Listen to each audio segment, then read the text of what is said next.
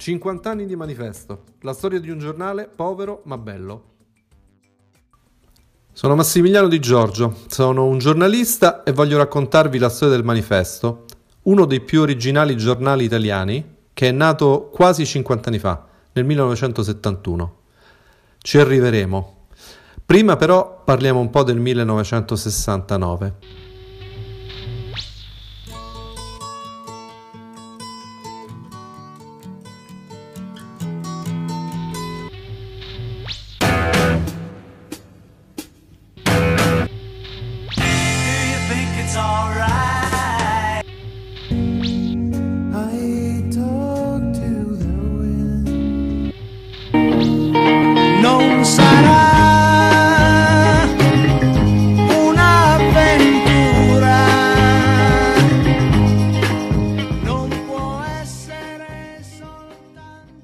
Nel 1969 esce Abbey Road, l'undicesimo album dei Beatles, l'ultimo registrato in studio.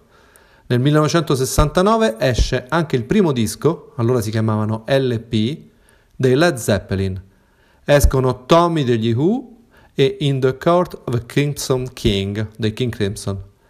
Serge Gainsbourg e Jane Birkin registrano 69 Années Erotique, una canzone molto maliziosa.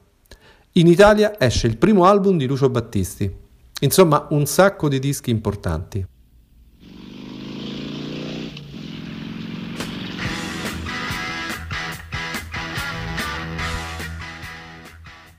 Nel 1969, al cinema, escono Easy Rider, Un uomo da marciapiede, Il mucchio selvaggio, Fellini Satiricon, il primo film di Woody Allen. In tv, sulla tv italiana, c'è Canzonissima con Johnny Dorelli, Raimondo Vianello, Sandra Mondaini, Paolo Villaggio e le gemelle Kessler, quelle di Dada Umpa. Dunque, dunque, diamo inizio alla seconda parte di questa quarta puntata di Canzonissima che mai come quest'anno ha suscitato tante polemiche, tanta curiosità, eh sì, anzi direi tanta... Bobby Solo e Iva Zanicchi hanno vinto il Festival di Sanremo con la canzone Zingara.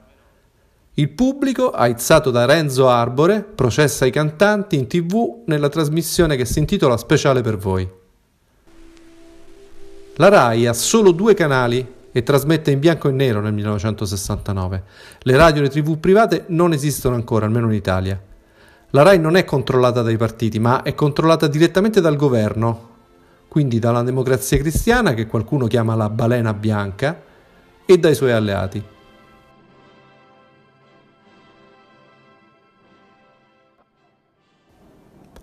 Nel 1969 a Praga, un ragazzo di 21 anni, Jan Palak, si dà fuoco per strada per protestare contro l'invasione della Cecoslovacchia da parte dell'Unione Sovietica, che è avvenuta l'anno prima, nel 1968.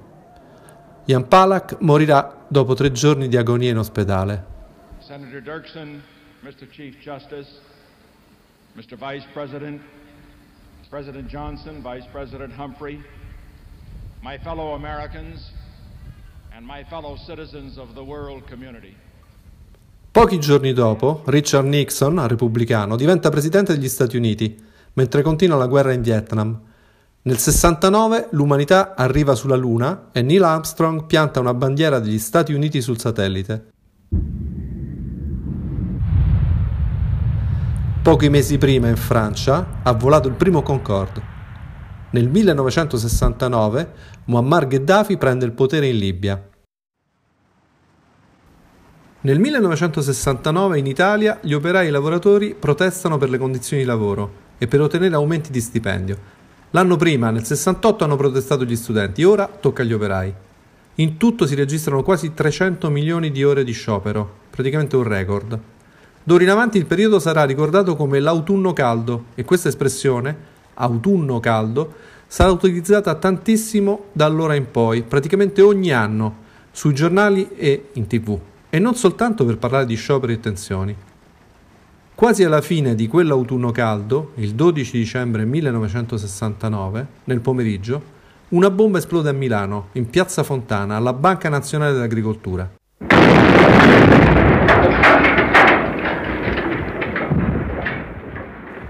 Ci sono 12 morti e quasi 70 feriti. Altre persone moriranno in seguito per le ferite riportate.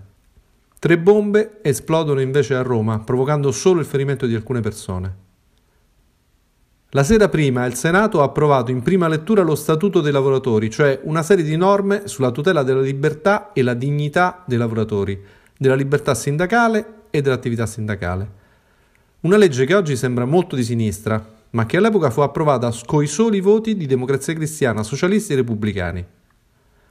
Per l'opposizione di sinistra era troppo poco. L'attentato di Piazza Fontana, che è il primo di una lunga serie attribuita a un'alleanza tra pezzi deviati dello Stato ed estrema destra, neofascisti, apre quella che verrà chiamata la strategia della tensione. Avanti o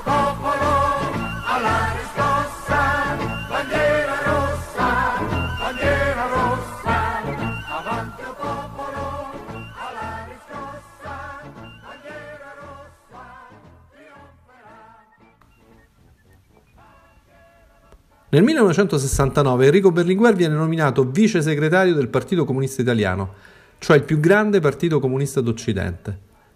Berlinguer ha 47 anni, è già però il leader di fatto perché il segretario Pietro Longo è da tempo malato. Berlinguer diventerà ufficialmente il capo del PCI solo nel 1972.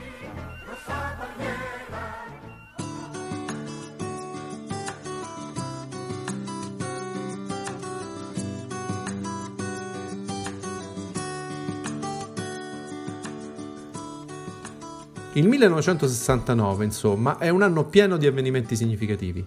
E anche quella che stiamo per raccontarvi è una storia iniziata allora e che dura ancora oggi. Il 23 giugno del 69 esce per la prima volta una rivista mensile che si chiama Il Manifesto.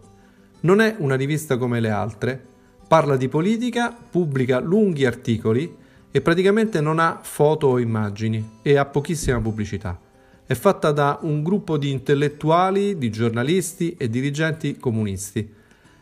Persone che condividono parecchie idee, che sono legate da amicizia e in qualche caso anche da relazioni sentimentali. Cominciamo dal titolo della rivista, Il Manifesto. È ispirato al più celebre manifesto del Partito Comunista scritto nel 1848 da Karl Marx e Friedrich Engels. Quel libro che predica la rivoluzione contro il capitalismo e si conclude con la celebre frase Proletari di tutti i paesi unitevi. Però per qualche tempo quella rivista ha rischiato di chiamarsi non il manifesto, ma il principe. Vorrebbe intitolarla così Lucio Magri, 37 anni, uno dei fondatori. È un riferimento al libro di Niccolò Machiavelli, scritto nel 1513, ma soprattutto è un riferimento ad Antonio Gramsci, che è uno dei fondatori del Partito Comunista Italiano e soprattutto uno dei più grandi intellettuali di sinistra. Compagni avanti il gran partito, noi siamo dei lavoratori, rosso un fiore sempre fiorito, una fede cenata in cuore. Secondo Gramsci, Machiavelli ha fondato la politica come una scienza di per sé, una scienza autonoma Secondo Gramsci, il principe di Machiavelli non è una singola persona, non è una figura aristocratica di potere, invece è un intellettuale collettivo. In pratica è il partito stesso.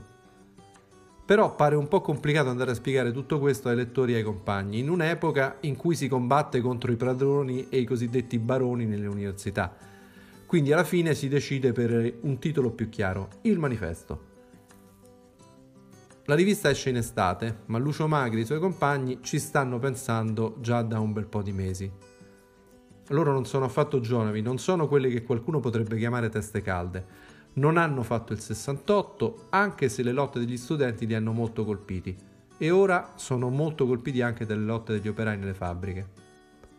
Insieme a Magri c'è Rossana Rossanda che ha 45 anni, è una giornalista e una scrittrice ed è anche la responsabile culturale del PCI. C'è Luigi Pintor, 44 anni, giornalista, condirettore dell'Unità, il quotidiano del Partito Comunista. C'è Luciana Castellina, 40 anni, giornalista anche lei, funzionaria comunista anche lei, dirigente dell'Unione Italiana delle Donne.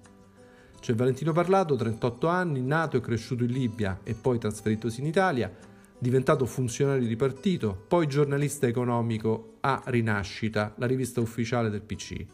C'è Ninetta Zande Giacomi, una sindacalista, funzionaria del PC.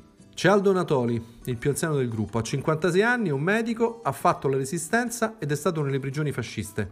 È anche deputato da parecchi anni. Infine c'è Massimo Caprara, 47 anni, deputato. È stato segretario personale per vent'anni di Palmiro Togliatti, il leader storico del Partito Comunista, che è morto cinque anni prima, nel 1964. Avanti o popolo, alla riscossa, bandiera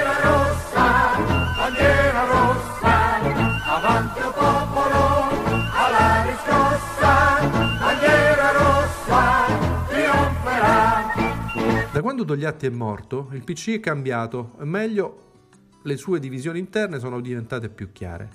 C'è una destra che fa capo a Giorgio Amendola, che nel 64 ha 57 anni, e una sinistra che fa riferimento a Pietro Ingrao, 49 anni. La maggioranza, il centro, è però quella guidata da Luigi Longo, 64 anni, che ha passato una vita nel partito.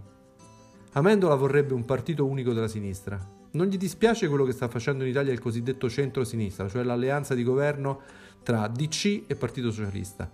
Pensa che l'Italia sia un paese ancora arretrato dal punto di vista del capitalismo. È un convinto sostenitore della destalinizzazione in Unione Sovietica, cioè il superamento della politica di Stalin e del culto della sua personalità. Vorrebbe anche una maggiore libertà di espressione del PC. Ingrao e i suoi sono d'accordo sulla libertà di espressione del partito, ma sono invece molto critici verso il centro-sinistra, sia in Italia che in generale sulla politica dei socialisti. Non hanno nostalgia di Stalin, ma temono che i suoi successori trasformino l'Unione Sovietica in una potenza mondiale non più comunista. E credono che il capitalismo italiano sia molto più maturo di come lo dipingono alcuni, cioè che l'Italia sia un paese pieno di contraddizioni, sì, ma moderno. Amendola perderà la sua battaglia interna. Subito dopo anche Ingrao sarà sconfitto, nel congresso del 1966, il primo dopo la morte di Togliatti. Quelli che daranno vita al manifesto sono quasi tutti legati a Pietro Ingrao, o meglio lo sono stati. Nel 1969 però gli rimproverano di non aver avuto abbastanza coraggio, di non aver portato fino in fondo la critica al partito. Per loro il PC è il miglior partito comunista del mondo, però non gli basta, vorrebbero che fosse davvero rivoluzionario, che si ispirasse alla Cina di Mao, un paese che però loro non conoscono veramente, un partito che ascoltasse studenti e operai, però sono in minoranza. Quando al congresso del 69 gli ex ingraiani vengono in gran parte esclusi dalla stanza dei bottoni del PC, decidono di ribellarsi e per farlo fondano appunto una rivista, Il Manifesto, quella decisione gli costerà qualche mese dopo la radiazione. Nella prossima puntata ci occuperemo più nel dettaglio della rivista e della cacciata del gruppo del manifesto dal Partito Comunista.